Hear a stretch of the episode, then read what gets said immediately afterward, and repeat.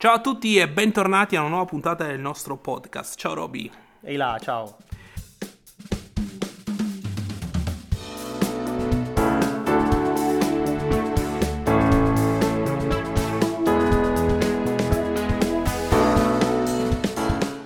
Allora, eh, iniziamo questa nuova puntata, Roby, e ti chiedo dalla tua profonda saggezza e profonda memoria come quella delle balene o come del pesce rosso, Esatto. un riassunto per i nostri ascoltatori. Ok, breve riassuntino. diciamo. Vai. Breve per quanto possa io essere breve. Ormai ti conoscono. allora, l'altra volta ci siamo domandati quali, quali erano eh, le fondamenta di Gesù mm, e ne abbiamo elencate sei. La preghiera costante, l'obbedienza all'agenda del regno, la centralità della parola, l'esaltazione del Padre, quindi qualsiasi cosa Sì. faceva lui dava, esaltava Dio Padre, le relazioni intenzionali e la dipendenza dallo Spirito Santo. Poi abbiamo visto un acronimo per ricordarci queste priorità, che non te la chiedo perché sicuramente non, non te lo ricordi, e questo acronimo è potere dello Spirito Santo. ok, Ed infine siamo passati alla, alla prima delle sei priori- priorità che affronteremo, e cioè la dipendenza dallo Spirito Santo. Cioè partiamo dall'ultima. ok. Però è quella fondamentale. tu, giusto proprio per confondere, hai Esatto. dedicato la prima, però partiamo Io dall'ultima. parto sempre dall'ultimo. Va esatto. bene. In particolare ci siamo soffermati sul tema della crescita spirituale eh, e abbiamo visto come è impossibile per l'uomo conoscere i pensieri di Dio, ma anche che Dio rivela ai suoi, eh, i suoi piani ai suoi, Sì, a quelli che gli sì. appartengono, e che lo fa attraverso lo Spirito Santo.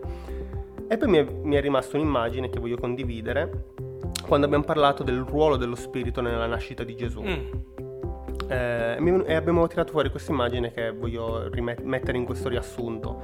È come se ognuno di noi f- è come se fosse ehm, Maria. mm. Gesù può uscire da noi, cioè da- può, può venire fuori no, il carattere di Cristo da noi, ma solo attraverso l'opera dello Spirito e solo se noi come Maria ubbidiamo alla volontà di Dio. Sì. E questo vale anche per la Chiesa intera. Abbiamo visto anche che la Chiesa potrebbe essere vista come una sorta di Maria, eh, che deve partorire, diciamo così, il Salvatore costantemente sulla terra, ogni giorno, ma questo avviene solo per opera dello Spirito e e solo così può crescere in noi, nella Chiesa, l'immagine e il carattere di Cristo, di Gesù. Ovviamente vorrei sottolineare un concetto qua, la moltiplicazione di discepoli fanno discepoli. Esatto. Perché eff- effettivamente noi possiamo crescere a immagine di Gesù e quello che siamo chiamati a fare è investire negli altri affinché possano crescere e moltiplicare i discepoli di Gesù Cristo che camminano eh, esattamente come Gesù. Mm.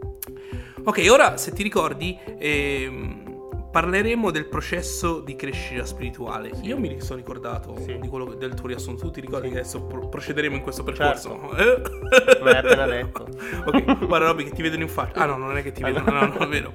Ok, e vedremo che si può far raffreddare lo spirito. E come hai detto tu prima, per l'uomo è impossibile conoscere le vie di Dio e aggiungerei al di fuori dello Spirito Santo, senza lo Spirito, e quindi nemmeno crescere nelle vie di Dio.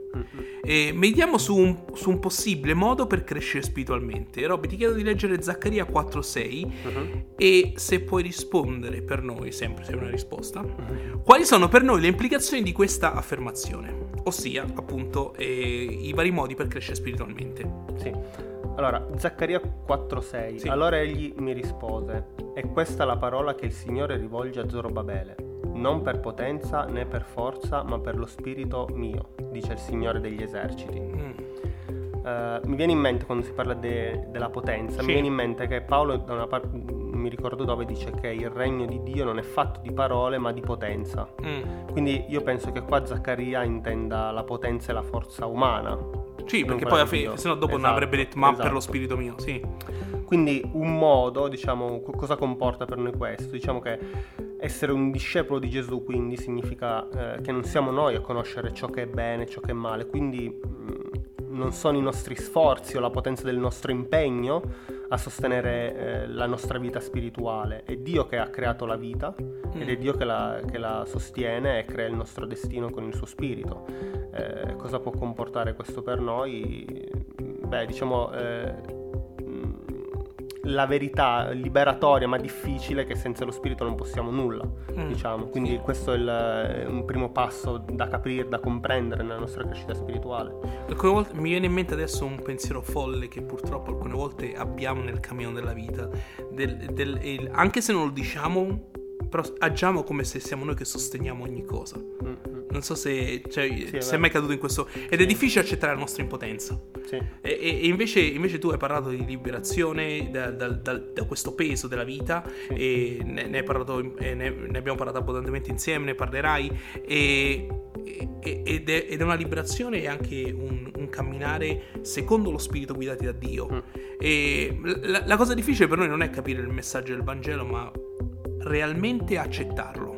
Però, come hai detto, è anche un messaggio liberatorio, appunto Sì. per rendere tutto più patrico, pratico, mi sono mangiato Sì, le- il bocca, vabbè. Eh, potremmo dire che è vero che senza Dio non possiamo nulla, ovvi- ovviamente, ma se desideriamo crescere spiritualmente è la sua potenza che ci guida. Quindi io posso crescere a immagine di Gesù. Certo. Ovviamente noi stiamo contestualizzando alla crescita spirituale, ma questo è applicabile ad ogni cosa che sia nella volontà di Dio. certo. Qualsiasi cosa nella potenza di Dio, all'interno della sua volontà, è possibile in Cristo. Mm. E per, la- e per lo spirito. e per lo spirito. Sappiamo però che la cosa che Dio desidera di più dai suoi amici, ossia noi, Mhm. è che assomigliamo sempre di più a Gesù nel carattere e questa è la crescita spirituale alla fine. Sì. Quindi il primo passo per crescere è avere fede nella potenza dello Spirito di Dio e nella sua volontà che noi assomigliamo a Gesù. Quindi perché dire, eh ma lui era Gesù? Ti è mai capitato questa cosa? Eh ma possiamo cambiare come Gesù? Eh ma lui era Gesù. Mm. E cosa vuol dire? E lo Spirito Santo dove lo mettiamo in tutto questo? Esatto. E, e certe volte noi, io penso che ci dimentichiamo, e, e qua eh, abbiamo parlato prima dalle prime puntate che Gesù era pienamente uomo e pienamente Dio, e siamo consapevoli che era allo stesso momento pienamente uomo e pienamente Dio, e noi ci soffermiamo sul pienamente uomo proprio per comprendere che per noi è possibile, con le stesse risorse che aveva Gesù uomo, camminare come egli camminò, come ci ricorda primo Giovanni eh, 2,6. Ora passiamo a noi. Noi esseri, tu sei un essere umano? Sì. Ah, ah, quindi ascolta, puoi, ascol- puoi ascoltare allora, ok? Le scritture ci dicono che non possiamo piacere a Dio da noi stessi e che, siamo, completa- e che siamo completamente incapaci di comprendere le sue vie. Robby, leggi, leggici Colossesi. Ma come, Ma come oggi ti stai impappinando. Oggi mi impappino. Eh, lo so, non sono sciolto. devo- Non ho fatto te. Quei esercizi vocali. Vabbè. detto, gliel'avevo detto di farlo. Eh, vabbè, dai. Vabbè. C'ho la bocca. Ok. Provo a ridirlo, eh. Vai. Colossesi 2.13. Come descrive la nostra condizione spirituale. Ok. Colossesi 2:13. Voi che eravate morti nei peccati nella incirconcisione della vostra carne, voi dico, Dio ha vivificati con lui, perdonandoci tutti i nostri peccati. Quindi la domanda era la nostra condizione spirituale. A me viene in mente che siamo morti vivificati e peccatori perdonati. Mi spiego. È una situazione particolare, perché noi siamo ehm, noi non siamo vivi, Ma vivificati. ma vivificati. Cioè non c'è vita in noi, anzi sembra quasi che la vita sia per noi, non in noi. Però corriamo il rischio eh, di pensare di essere vivi e non vivificati. Dio invece ci ricorda che è Lui che ci ha resi vivi ed è Lui che ci mantiene tali. In più eh, anche questo, sento questo senso di libertà rispetto al perdono dei peccati. Però anche qui è, è vero che eh, non siamo privi di peccato, ma perdonati è una cosa diversa. Non è che siccome siamo perdonati possiamo fare ciò che vogliamo o che non corriamo più il rischio di peccare. Invece, sapendo che Dio ci ama perdonandoci, sappiamo in chi rifugiarci quando questo rischio si presenta. Quindi è una condizione di graziati, cioè abbiamo Mm. ricevuto questa grazia. Quindi siamo morti, vivificati e peccatori perdonati. Esatto. Noi eravamo morti nel peccato, però lo stesso spirito che ha risorto Gesù Cristo dai morti ci ha vivificati. E è interessante la differenza del concetto, e questo cer- cerco di percepirlo dalle tue parole, Robby, dal fatto di pensare che viviamo o siamo vivificati. Perché alcune volte noi diciamo che viviamo come se possediamo noi la vita, che la vita è in se stessa in noi. Mm. Ma in realtà dei fatti, come dicevi tu, siamo morti finché non veniamo veramente alla vita. E Giovanni 1 ce lo ricorda che eh, Gesù è la vita. Mhm. Lui- Che la vita sta venendo nel mondo e lui è la luce degli uomini Mm. e la luce ci dà sì. la vita. Ed è esattamente quello che stai dicendo ed è, ed è semplice da dire ma tan- talmente profondo anche spiritualmente allo, Sì, stesso, sì, sì. allo- allo- allo stesso tempo. Quindi siamo morti, vivificati e, e siamo, e siamo peccatori, e eravamo peccatori perdonati, adesso figli di Dio. Quindi viviamo sotto, sotto- sotto la grazia. Ora voglio farti una domanda un po' particolare. Sai che Robby ogni tanto certe volte eh, la mia mente partorisce delle domande strane, no? Sì. Eh, però la tua non è da, da, da, da me, ok. Sentite questa domanda. In che misura è in grado di crescere spiritualmente una persona morta? no, bella domanda. Immagino che intendi morta spiritualmente. Sì, sì, ovviamente Ok. sì. Allora, io penso che spiritualmente non si possa crescere senza lo spirito. Quindi, quindi appunto morti spiritualmente. Si può crescere, ma non spiritualmente. Mm. Cioè, io dico non crescere fisicamente, dico che so, la propria intelligenza. Sì. Si, può, si può crescere, ma non spiritualmente. Mm. Ti faccio un, diciamo, un paragone con la morte fisica. Ok. Mi viene in mente che, per esempio, ad un morto, non so se lo, se lo sai, eh, eh, crescono le unghie e i capelli per un certo periodo. Pendo dalla tua conoscenza, Robby. Se ci pensi, anche la filosofia umana ha la capacità di farci crescere Sì. in un certo senso, ma non è la crescita di un essere vivo che porta vita, intesa come vita spirituale. Una persona saggia, intelligente e sapiente senza lo spirito è come un morto spirituale che cammina. Wow. Un morto, un morto spire- eh, spirituale vivo. Sì. Non gli si possono, diciamo, togliere la sua saggezza, intelligenza, sapienza, ma queste cose sono come le unghie e i capelli di un morto. Mm. Possono crescere ma non essere utili alla vita. Eh, prima o poi smetteranno di crescere e arriverà la decomposizione. Per me è così anche per un uomo mor- morto spiritualmente. Si può crescere in tante cose, ma senza il soffio della vita, che è lo Spirito Santo, siamo terra. Sì. Quindi non si può. Quindi noi veramente troviamo, viviamo la vita che Dio ci ha dato grazie allo Spirito in noi. Sì, infatti perché non siamo vivi ma vivificati. Sì. Ora, leggiamo Romani 8, 9, 14. Dopo che eh, abbiamo parlato dell'opera dello Spirito della nostra condizione, troviamo la soluzione ovviamente nella parola di Dio. Certo. Robby, se vuoi leggere, tu sei il nostro lettore ufficiale, Ufficiale. del podcast Camminare come Gesù. Romani, quindi Romani 8, 9, 14. Sì. Voi però non siete nella carne ma nello spirito, se lo spirito di Dio abita veramente in voi. Se qualcuno non ha lo spirito di Cristo, egli non appartiene a lui. Ma se Cristo è in voi, nonostante il corpo sia morto a causa del peccato, lo spirito dà vita a causa della giustificazione.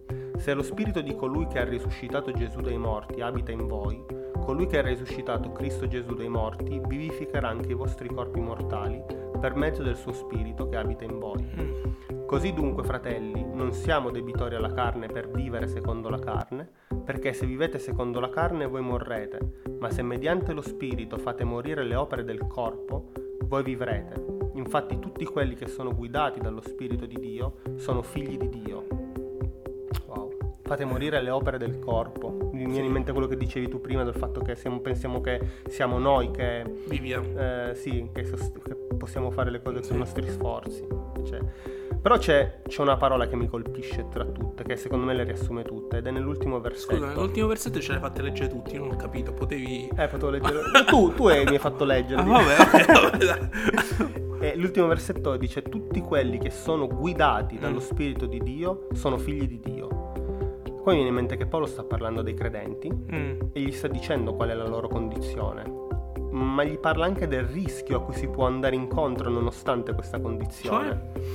Eh, per fare un esempio pratico, no? Non mi, non mi parlare in parabole, poi ti devo chiedere la spiegazione. Ok. allora, mettiamo che tu sei un carcerato. No, tu, perché io non ho capito. No, facciamo che io sono un Eh, carcerato. vabbè, dai. A un certo punto arriva il carceriere e dice: eh, Il presidente ha liberato tutti i carcerati che decidono di tornare liberi. Lo Evviva! E tu dici evviva! Eh, certo, lo accetti? Io dico certo, Eh. sì, però sai che io sono strano. Eh, gli dico apri pure eh, le porte della cella, io sto ancora qui un attimo, no? Sto qua dentro la cella un attimo con Ah. le porte aperte. Questa è la condizione che sta descrivendo Paolo. In Mm. questa situazione tu sei legalmente libero, anche praticamente perché la cella è aperta. Ma c'è un'altra condizione, tu sei ancora dentro la cella. Mm. Paolo qui sta dicendo, Dio ha aperto la cella e vi ha messi nelle condizioni legali di tornare alla vita. Mm. Ma non basta essere vivi per essere vivi, bisogna vivere. Cioè, Wow, bisogna- wow, sì. Quindi non è solo un atto dello spirito alla nostra conversione che, che vi ha liberati e resi vivi, ma è la guida dello spirito durante tutta la, la- la vostra vita che vi rende veramente vivi e liberi. È un po' come Paolo che dice appunto che dobbiamo poi adoperarci alla nostra salvezza. Esatto. Siamo salvati e c'è qualcosa da fare, c'è qualcosa. E, e, Mm. e quel vivere secondo lo spirito che stai- ci stai dicendo proprio. Esatto, Mm. esatto. Perché se ci pensi, quanti cristiani esistono che sono virtualmente liberi, ma vivono schiavi della morte? Sì. Non è secondo me questa la condizione di un figlio di Dio, Mm. anzi è molto triste questo. Quindi la soluzione per me è composta da due parti. La prima è che Dio ci ha liberati con un atto nel passato, Mm. no? quando in Cristo e nel momento in cui noi, lo Spirito ci ha convertito. Eh, e la seconda però è che lo Spirito ci guida per tutta la vita al di fuori della schiavitù della morte. Mm. Sono sempre più convinto che la Chiesa ha bisogno di gente che creda, ma non che creda che Dio esista, ma che creda che in Dio noi possiamo, se vogliamo possiamo, Sì. per, per lo Spirito. Sì, riprenderci un po' quel concetto greco eh, del credere, cioè il significato greco del credere che è riporre la nostra la completa fiducia in Gesù. Non è credere tanto per credere, ma vuol dire porre tutto noi stessi nelle mani Sì. di, di Gesù Nelle Cristo. piccole cose, Sì, ogni cosa, ogni aspetto della vita. Sì, sì. Paolo parla di contristare in Efesini 4.30 o spegnere in 1 Tessalonicesi 5.19 lo Spirito di Dio. E Robby, se ci leggi prima Tessalonicesi 5 da 16 a 22 e ti chiedo una cosa, di dirmi che immagini ti vengono in mente quando eh, pensi a rattristare o spegnere lo spirito. Ok. Da Tessalonicesi 5, 16, 22. Siate sempre gioiosi, non cessate mai di pregare, in ogni cosa rendete grazie, perché questa è la volontà di Dio in Cristo Gesù verso di voi. Non spegnete lo spirito, non disprezzate le profezie, ma esaminate ogni cosa e ritenete il bene, astenetevi da ogni specie di male. Allora, L'immagine che mi viene in mente qui è dello spirito che ci guarda e pensa, ma perché non capite? Sono, sono con- sono sempre, c'è sempre più questa convinzione che l'opera di Dio alla croce è stata quella di liberarci dal peso della nostra stessa vita. Mm, Eh, questa come frase può essere una bella frase, no? Pensiamo che bello, sai, sono libero dal peso della mia vita, però nell'atto pratico questo non lo viviamo. Come dice Paolo nei versi che abbiamo letto, non riusciamo a ringraziare, non sappiamo perché dovremmo essere gioiosi, eh, disprezziamo quando Dio ci parla e facciamo il male perché lo soffriamo. mm, E mi viene in mente che in ebrei Paolo dice sempre, no, lo scrittore degli ebrei dice che Cristo è venuto a liberare tutti quelli che per tutta la vita erano tenuti schiavi dalla paura della morte. Ed effettivamente le nostre vite sono trainate dalla paura della morte, non spinte dalla gioia per la vita. Per- diciamo, per restare sul semplice, eh, quanti non hanno mai avuto paura di non riuscire ad arrivare a fine mese? mm. No? Per rimanere proprio sul pratico. E fra questi, quanti discepoli di Gesù Ma ci sono? Mi viene in mente che lo stesso Pietro, certo, per ben due volte è tornato a Esatto. pescare perché magari pensava devo dare da mangiare alla fia- Esatto. mia famiglia. Esatto, e se un discepolo ha ancora queste paure, vuol dire che nel suo intimo è ancora schiavo della morte. Sì. Io sono ancora schiavo della morte spesso Mm. e volentieri, capite? Quindi sono ancora dentro questa cella. Non basta che la cella sia aperta. Eh, sono sempre più convinto che la santificazione non è altro che la perdita di controllo sugli aspetti della nostra vita. È un continuo decidere con la nostra libertà di essere guidati da Dio. Quindi la frase che ho detto prima, liberati dal peso della vita, a questo punto si, si- si vede per tutta la sua terrificante verità, Sì. perché è terrificante. Morire a se stessi vuol dire perdere il controllo per diventare amministratori della volontà di Dio e perdere il controllo non è più una bella frase. Sì. Non, è, più- non è più una bella frase, però penso anche all'altro aspetto del- del- della libertà che tu parlavi, dell'essere amministratori della nostra Sì. vita e non possessori della nostra vita. Mm-mm. Perché se siamo amministratori c'è sempre qualcuno che la possiede, che Esatto. è Dio e che lui possa risolvere ogni cosa. Esatto. Immagino che ovviamente quando tu parli di perdere il controllo, eh, non stai dicendo di perdere il controllo tanto per, per perderlo o, o andare fuori d'autocontrollo o quant'altro, eh, ma stai, stai parlando di, qualco- di- di qualcos'altro. Cosa, cosa intendi, Roby, per perdere il controllo? Sì, cioè, diciamo che l'autocontrollo è un frutto, fa parte del frutto Sì, dello sì. spirito, quindi ovviamente non intendo una perdita di controllo simile a quella che sia tipo sotto l'effetto dell'alcol o de- Sai- delle sai, droghe. Ti faccio questa domanda e voglio dare per scontato che magari ci sono anche persone che ancora non hanno accettato Gesù nella propria vita. Certo. e magari nuovi credenti che stanno, si stanno incamminando per Sì. camminare come Gesù. Quindi magari faccio delle domande che possono, possono sembrare un po', un po' troppo, eh, eh, come si dice, per tendere a spiegare un po' di più in Certo. modo che No, tutti i nostri ascoltatori possano. Certo. Quindi dicevi, scusami, del perdere il controllo. Sì, è- non è come un perdere il controllo sotto l'effetto di una Sì. droga, diciamo. Per esempio in Efesini 5:18 le- leggiamo non ubriacatevi ma siate ricolmi di spirito. Mm. Quindi fa questo paragone, no? Quindi essere ricolmi di spirito vuol dire essere controllati dallo spirito, come Sì. dicevamo prima, lui è amministratori della volontà di Dio attraverso lo spirito. quindi dalla sua guida, dalla sua gioia e da tutto quello che ne comporta. Sì. E ovviamente non è, è- ovviamente è, una- è un controllo basato sul rapporto fra noi e lo spirito. Non è una perdita di controllo allucinata, no, ma consapevole. Sì, E per me l'autocontrollo è appunto questo, non cedere alle passioni e soprattutto anche alle paure della carne, perché io vedo che oltre alle passioni ci sono anche le paure Mm. della carne, ma i consigli del buon senso e soprattutto del- dello spirito. È questo che rallegra lo spirito e non lo, rattra- non- non lo rattrista, la completa dipendenza da lui. E, e ovviamente questa è la crescita, è una crescita, lo Spirito Santo è la crescita spirituale, appunto, che è il tema che stiamo esatto, esatto. affrontando. Questa, questa appunto è la crescita. Non vogliamo ovviamente puntare il dito contro nessuno, perché magari qualcuno potrebbe pensare, vabbè, ma non è semplice. Eh no. Infatti, quello che desideriamo noi non è giudicare o far sentire qualcuno giudicato, ma tutti insieme porci questa domanda: a che punto siamo? Perché noi crediamo che, a prescindere da ciò che abbiamo sperimentato dalla potenza dello Spirito, Dio è in serbo molto di più. E per noi questo di più è in primo luogo una vita libera dalla paura dalla schiavitù della morte, e questo si realizza appropriandosi delle fondamenta di Cristo. Prima di concludere volevo leggere appunto Efesini 4, 21 a 24 e se mi permettete leggo io invece di Roberto per una volta tanto. Seppure gli avete dato ascolto e in lui siete stati istruiti secondo la verità che è in Gesù, avete imparato per quanto concerne la vostra condotta di prima a spogliarvi del vecchio uomo, che si corrompe seguendo le passioni ingannatrici. Quindi qua Paolo dice proprio che noi abbiamo imparato a spogliarci del vecchio uomo, c'è qualcosa, di, qualcosa che noi dobbiamo essere copartecipi dello spirito nel nostro cambiamento e a essere invece rinnovati nello spirito della vostra mente e a rivestire l'uomo nuovo che è creato a immagine di Dio, nella giustizia e nella santità che procedono sulla verità. E con quelle parole di Paolo concludiamo nostro, questo podcast che io suggerirei ai nostri ascoltatori di magari riascoltarlo un paio di volte perché c'è tanta roba qui. eh. Sì, sì, sì. Come- come- Anche perché è una cosa difficile da comprendere che viaggia su una linea. Sì. Il fatto. Il nostro impegno è invece quello che con il nostro impegno non possiamo fare, ma che viene dalla potenza dello spirito. sì. E secondo me la base è il fatto che, il, il fatto che Dio vuole che noi cresciamo a immagine di Cristo e noi lo vogliamo dal momento che siamo stati eh, liberati. Questo è il punto di partenza che ci fa pensare che se Dio lo vuole e noi lo vogliamo, allora si può fare. E allora noi ci possiamo mettere lì e pregare e cercare di, di Sì. crescere a immagine di Cristo. Sì.